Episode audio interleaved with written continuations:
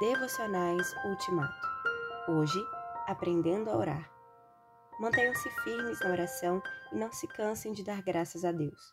Colossenses 4, 2. Estar diante de Deus é sublime. O encontro da pessoa com o Senhor Criador é momento de profunda satisfação e prazer para o coração. Na presença de Deus, a alma conecta-se com os anelos mais profundos do ser, sintonizando-se com os propósitos divinos para a existência. Então, qual é a razão para a dificuldade de orar, de separar um tempo para a oração e de permanecer diante de Deus com regularidade?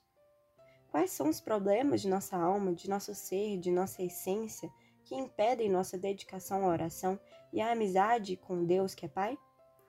Se o ser humano anseia pela comunhão com o divino e na verdade só encontra descanso interior quando descansa em Deus, por qual motivo temos tanta dificuldade para orar? Se a oração é tão boa, por que razões oramos tão pouco?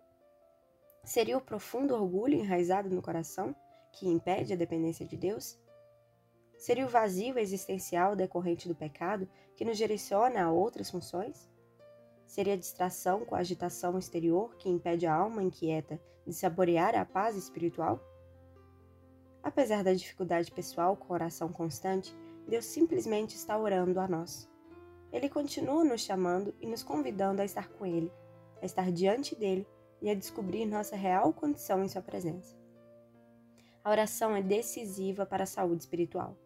Ela expressa a verdadeira dependência de Deus, da graça e da capacitação que vem do para vivermos. Assim, é essencial aprender a arte de orar e de permanecer em oração. Que bom que o Espírito é professor que nos ensina a orar como convém Romanos 8, 26. Na escola da oração.